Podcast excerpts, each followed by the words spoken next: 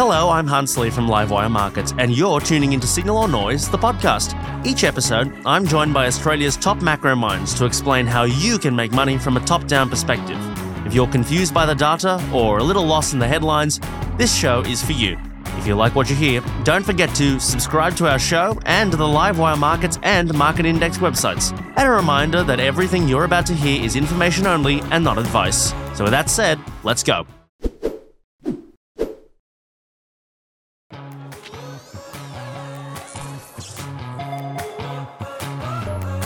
Hello and a very warm welcome to Signal or Noise. This episode is the first of two earnings season shows that we are doing this season, looking at the intersection of the macro environment and corporate earnings. So joining myself and our resident economist, A M P's Diana Mousina, are Steve Johnson of Forager and Daniel Moore of I M L. A warm welcome to you all. Thank you for joining me. Thank you.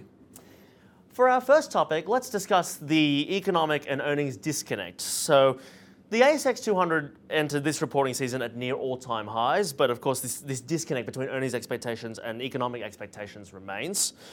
Firstly, we'll deal with earnings expectations and look at this chart from Wilson's, Wilson's Advisory of course, and that captures a actually quite remarkable shift in aggregate E P S growth just from, from twelve months ago. Full year twenty twenty-four E P S growth for the A S X two hundred is now likely to come in at minus five point five percent, and that is far lower than where we were this time last year. But at the same time, the running earnings yield of the All Ordinaries is at roughly five percent, and that's well below the long-run average. The R B A, of course, also reduced its economic growth forecast for twenty twenty-four recently, adding that a G D P recovery may not come until the end of twenty twenty-four at the earliest. So, panel, for our first question, is, is this disconnect between what's happening in the economy and what's happening with earnings an important signal that investors should be taking more seriously? And Deanna, I'll throw that to you. Signal or noise?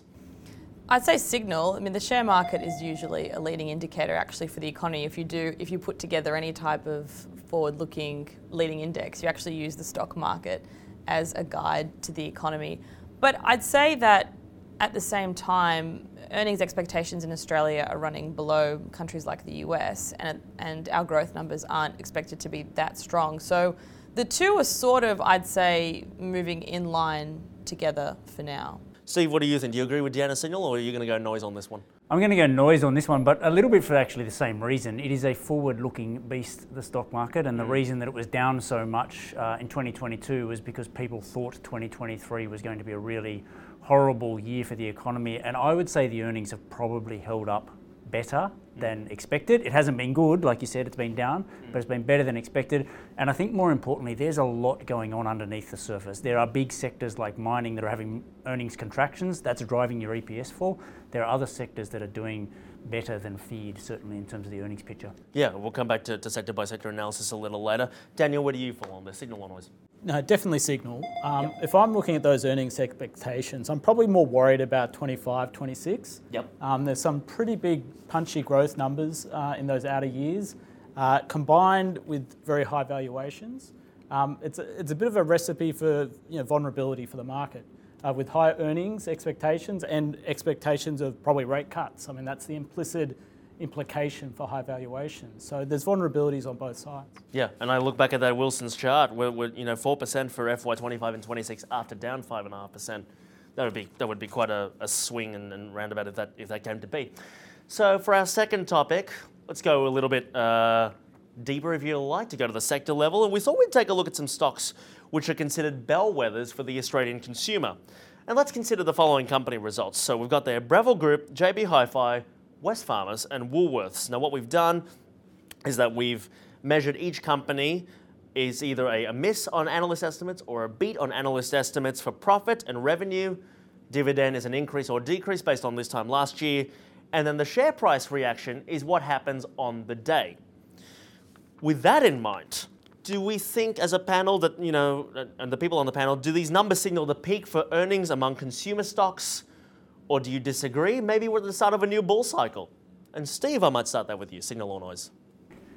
I will say noise again. I think we've seen the peak for expectations. Earnings have fallen in a lot of these businesses, but the expectation was that they were going to fall further. We'll talk about this later in the show. I'm not sure that's over yet. There's still a lot of uh, discretionary pain to come in the wider economy, and I'm quite worried about it. So far, though, those companies' results have been dramatically better than I would have expected twelve months ago. Part of that company specific, and part of it aggregate demand holding up better than I would have expected. Okay, Daniel, would you would you say C S U, or would you go a different way? Signal or Noise? No, no, I, I agree one hundred percent. Um, very noisy. The share price moves. Obviously, yep. it's it's relative to short short term expectations, uh, which were very low. Yep. Um, but again, if you look at the results, there's some sort of negative underlying trends, particularly around margins. Um, so we're definitely starting to see uh, you know, rising costs within the retail businesses, and, and because they're very fixed cost businesses, if, if sales are flat, um, we're going to see margins decline. And we did see that, um, despite better than expected results, we did see that those trends, which I think are going to continue, the same as Steve. Yeah, okay. Diana, what where do you fall on this, Signal or Noise? I'm going to say noise, because yep. the outlook, I think, for the consumer this year looks even worse than it did last year. So, and that's based on the fact that uh, consumers have probably used up most of their savings. The consumers that we're most worried about, those with the mortgage, uh, in that middle age bracket. We're not so worried about the retirees who are on, sitting on large pools of assets, savings, and can earn higher term deposit rates at the moment, and a lot of value for their investments. And uh, despite the fact that we think that interest rate cuts are coming, consumers' housing repayments, the share of their income, are rising to a record high, and the labour market's likely to weaken. So in that environment, I think uh, for consumer stocks, there's, there's there's more downside to come. Okay, and we'll come back to the uh, the uneven effects on, of rates on consumers a little later with a chart. Um, Stephen Daniel, I, I want to share with you a quote from, from actually Andrew Tang and Morgan's Financial, who shared his view on, on buying defensives and this whole debate around defensives versus cyclicals. Uh, and here's what he wrote recently. Despite the recent underperformance, we still find difficulty justifying the defensive premium if conditions don't fall away rapidly. In a surprisingly resilient economic environment, which kind of contra is a little bit contra to what Diana was just saying, they continue to favour a rotation into cyclicals. So, Steve firstly, and, and then Daniel, would you agree with Andrew? Do you think that the macro narrative presents an opportunity to get out of defensives, move into cyclicals, move into growth stocks, or not just yet? What do you think? Not today. Not I think today. Three or four months ago even, uh, that would have been true. Uh, we were buying LaVisa at seventeen dollars something not that long ago, and it's north of thirty now. I think there's been a massive uh, rush back into the better quality cyclical businesses, and those share prices have run very hard. Meanwhile, the likes of Woolies have not performed well at all. So that's a more balanced argument today than I think it was before, and individual stock selection, I think, is going to be more important than just picking whether you want to be in cyclicals or, or defensives. Yeah, no, absolutely. Would you agree with Steve there? have, you, have you missed your opportunity? Yeah, that, that would have been useful in October. Um, uh, yeah, it's uh, there's lots of cyclical and growth companies that have rallied incredibly hardly. Yeah. I mean, some are up one hundred percent um, within probably six months. Uh, but it's very stock specific. I mean, there's definitely uh, defensives that trade on incredible multiples. Uh, Wesfarmers today trades on a higher multiple than C S L. Mm. Um, so uh, it's for us, it's very stock specific, um, but yeah, at an aggregate level, we're not rushing into cyclicals right now. Okay. Um, Steve, I'll come back to you. I'll bring up the chart you brought along. It's funny, actually, when we were preparing for this show, I think Steve and Daniel have been copying each other's homework in a way, because you've both chosen your charts from the same report, the Commonwealth Bank earnings report, which is always full of charts that are really, really interesting. Um, Steve, let's talk about the chart you brought along, uh, the fixed rate home loan expiry schedule. Why'd you bring this chart along? It's probably because neither of us have owned enough discretionary retail stocks over the past six months. Uh, because of this chart, you know, you, you, this is showing the fixed rate mortgages that are rolling onto variable rate and how that profile unfolds. And if I rewind twelve months, I was sitting there in February last year, very, very, very worried about June, September, December of twenty twenty-three, as those fixed rate mortgages became variable and people copped doubling of their mortgage payments, what impact that was going to have on discretionary spend. Like we've already talked about, it has held up dramatically better than anticipated. My point with the chart is there is still a fair bit of this to come, and my view is it's delayed rather than gone away forever. People had more savings than I'd given them credit for. There was more money sitting in offset accounts. Uh, they've been able to continue to spend, and what you're now seeing is that the excess mortgage payments, there's a nice ratio coming on this, but they're shrinking down to near zero. Yeah, absolutely. Thank you for bringing that along. Daniel, we've already alluded to your chart. We're talking about the effect of higher rates on, on different consumers. Walk us through the chart you brought along. Yeah, no, it's a great chart from C B A. They've produced a similar chart six months ago, and we're definitely seeing the younger cohort, so the renters and people with mortgages, uh, their consumer spending is starting to fall. Um, and if we looked at that chart six months ago, it was really the, the youngest two cohorts, uh, but now it, it's it's creeping into the older cohort. So pretty much anybody under fifty-five, we're really seeing discretionary spend starting uh, to fall or, or be very flat. Uh, and I, same with Steve, I, I expect that only to get worse because uh, monetary policy does act with a lag. Mm-hmm. Uh, and that lag this cycle is probably more pronounced than previous cycles because of that huge sort of savings balance they had post-COVID, which is getting eaten away, which is also, you can see in that chart. Diana, being the economist on the panel, would you agree with, with Steve and Daniel's general view that it's it's it's just delayed but not, you know, but but not completely out of the woods? Well, I would, because that was the also our our view for all of last year, but uh, I mean, we were really wrong on that because the economy held up better. Uh, consumers had much more savings than we gave them credit for, to your point, Steve, uh, and the R B A went harder than we expected. So I think that there is still a possibility that maybe both here and global and in the U S, you know, this, the central banks have achieved somewhat of soft landing, and we're in it right now. Uh, and that means that rate cuts will end up being delayed. I think that that's really the risk. Okay, thank you all. For our third topic, let's look at everybody's favourite topic within share markets. Well, not everyone, lots of people's favourite topic in share markets, that's dividends. The All Ordinaries currently has a dividend yield of about four percent, and that's right on the long-run average. But we've had some recent results from B H P, Rio Tinto, the aforementioned C B A, three of the biggest dividend payers in the world, may suggest that the good times are about to end for now. So, panel, the question's pretty simple here. Are the days of outsized dividend payouts coming to an end for this cycle? And Daniel, I might start this round with you. Signal or noise? it, it's it's such an aggregate. So, if, of course, if, yeah. um, if you look at the largest three, uh, B H P, Rio, uh, C B A, yeah, we think there's vulnerability to dividends uh, from the iron ore price in particular, which is coming down. Mm-hmm. Um, and C B A is, is doing really well right now, but bad debts are at record lows. Um, so you'd think in time they can only go up, uh, which would put dividends at risk. Right, okay. So you would say then that, that it is a signal, signal in the sense that's outside. Okay, good to know. Um, Diana, what do you think, signal or noise?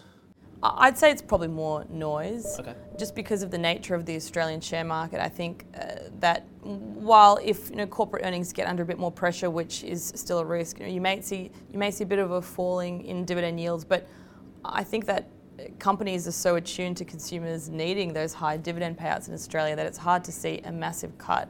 Also, if you look at the projections for capital expenditure, which is kind of, you know, companies can either go on the CapEx route or the dividend route, CapEx expectations aren't significantly high, so that kind of makes me think all that dividends will still remain pretty elevated. Okay, well let's bring let's talk about the chart that you've brought along now.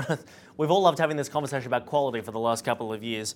Maybe talk us through the chart that you've brought along because it does relate to this whole earnings and, and, and dividends and quality yeah, story. So the chart tracks uh, companies reporting earnings and dividends compared to a year ago, and uh, it starts uh, back in the eighties, and it shows that Uh, about fifty-four percent of companies in this reporting season have been increasing dividends and about fifty-one percent have been increasing earnings. So again, I mean, it's quite a mixed picture of the current earnings season. You had some good results, but at the same time, there were also some some uh, misses. But uh, it, it is a bit of an improvement compared to where we were six six months ago. So I'd say the earnings picture is held, is is holding up better, which I think is the rest of the panel's view as well. Okay, all right, thank you for that. Steve, what way do you fall on this, signal or noise? I'm on the noise side of the ledger as well, and I say that because I think a lot of these companies have been pretty conservative through the boom times. The companies that did very well have been pretty conservative on the dividend payout ratio. The B H Ps and Rios of the world have the capacity to keep paying dividends on lower earnings than they had last year, and I think there are other parts of the market as well that have been very conservative because they were very uncertain about COVID's impact, the outlook for the economy, and have been banking a bit of cash just in case things got worse, where if things do continue to go along this soft landing scenario, companies get a bit more confident in the demand outlook. They've probably got the capacity to compensate for weaker earnings in aggregate with a slightly higher payout ratio. I think we're at a lower end of the historical payout ratio at the moment relative to where we've been. So there's capacity there for that to rise to offset some of the decline in earnings. Okay, interesting. Well, thank you all for that. So, okay, so let's put this all together now. So given the results of the February earnings season, how are you and your teams approaching the rest of twenty twenty-four from a portfolio construction perspective, actually from a stock picking perspective as well? And Steve, I might start that with you. Yeah, we, we've had a lot of movement through February, so there's a big exercise for us to sit down at the end of the month and say, what's working here, what's not, yep. What have we made our money on, and where do we need to recycle to? I would say generally for us at the moment, it's a bit of a motley collection of unique and idiosyncratic ideas and a decent chunk of cash at the other end of the portfolio as well. To the comment earlier, I think there's lots of expensive defensives and expensive growth stocks out there. There's lots of things that I'm just not that interested in. And then there's also stuff that's trading at five and six times earnings where I don't want a portfolio full of it, but I think it's a really, really sensible medium to long-term investment. So we're, we're hedging our bets here, a bit of powder on the sideline, but also some fairly aggressive portfolio weightings in what we think are great ten-year investment opportunities. Okay, so in terms of, in, of individual stocks then, can I press you a little bit on what you're interested in maybe per se? Well, we do lots of small cap stuff, so it's not going to be things that are that are widely known. We own R P M Global, our biggest investment by far. Really good result through reporting season. That's a business that's been growing, but it hasn't been reflected in the share price. So it's got the capacity to become one of these much loved uh, quality stocks. And then tourism's one that I think's been punished really hard over the past six months. We've got a decent portfolio allocation to.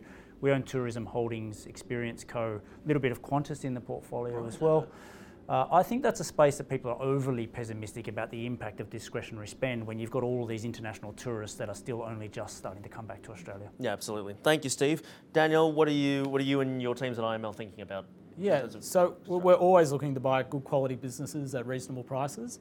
Um, what I guess sort of the two risks we see that we worry about are uh, earnings expectations for many, I guess, sort of popular stocks are, are mm. extremely high. Um, and valuations for many companies are also very high. Um, so there's we're, what we're looking for are companies where the margin expectations are within historical norms. They're not highly elevated. Um, and, and we're also looking at valuations that make sense. You know, we don't want to pay uh, record multiples for Wesfarmers. Yep. Um, but the, no, as Steve said, there's other businesses that have been thrown out completely. Mm. Um, so yeah, we're, we're really making sure we're not overpaying and, and making sure our margin assumptions are reasonable. Okay, all right. And, and let me press you then on, on, on maybe one or two names that you know, you, you've seen the results of during February and you thought, oh, this this is uh, one that we could have a closer look at. Yeah, uh, we just actually came, I came from a meeting with Steadfast, uh, mm. insurance broking business, uh, largest in the country. Fantastic business run by great management, yep. um, growing earnings, low double digits, um, trading on a really reasonable multiple around eighteen times, um, great recurring earnings. Um, not, not earnings aren't really that cyclical, so no, we think that's really well priced for its growth profile. Okay, thank you for that. Diana, finally, what are you hearing from the A M P team? Well, our teams are more positioned around multi-assets, sure. um, so not specifically within the Australian share market, but uh, from a multi-asset point of view, they're very much neutral because if you run through all the list of negatives, I guess like we have today, then there's still a pretty long list. There's a high risk of recession, but you know, share markets can still rally up to the point where you get um, a potential downturn or recession. So it's difficult to be overly optimistic about the outlook for equities, especially I think for Australia. Our teams are more positioned for global equities, uh, more overweight global equities relative to Australia. But overall, the the portfolios are, are quite neutral. There's so much going on in Australia, sometimes we forget about what's happening globally. All right, on that note, that's Signal or Noise, the reporting season show. A big thank you to Steve Johnson at Forager, to Daniel Moore at I M L, and of course to Diana Mousina from A M P. Thank you very much. Next time, it's our first global markets show for the year. If you've enjoyed the program, please do subscribe to our YouTube channel, as well as the Livewire and Market Index websites, and our podcast, which you can now find on Apple and Spotify. We'll see you in a month. Thanks for joining us.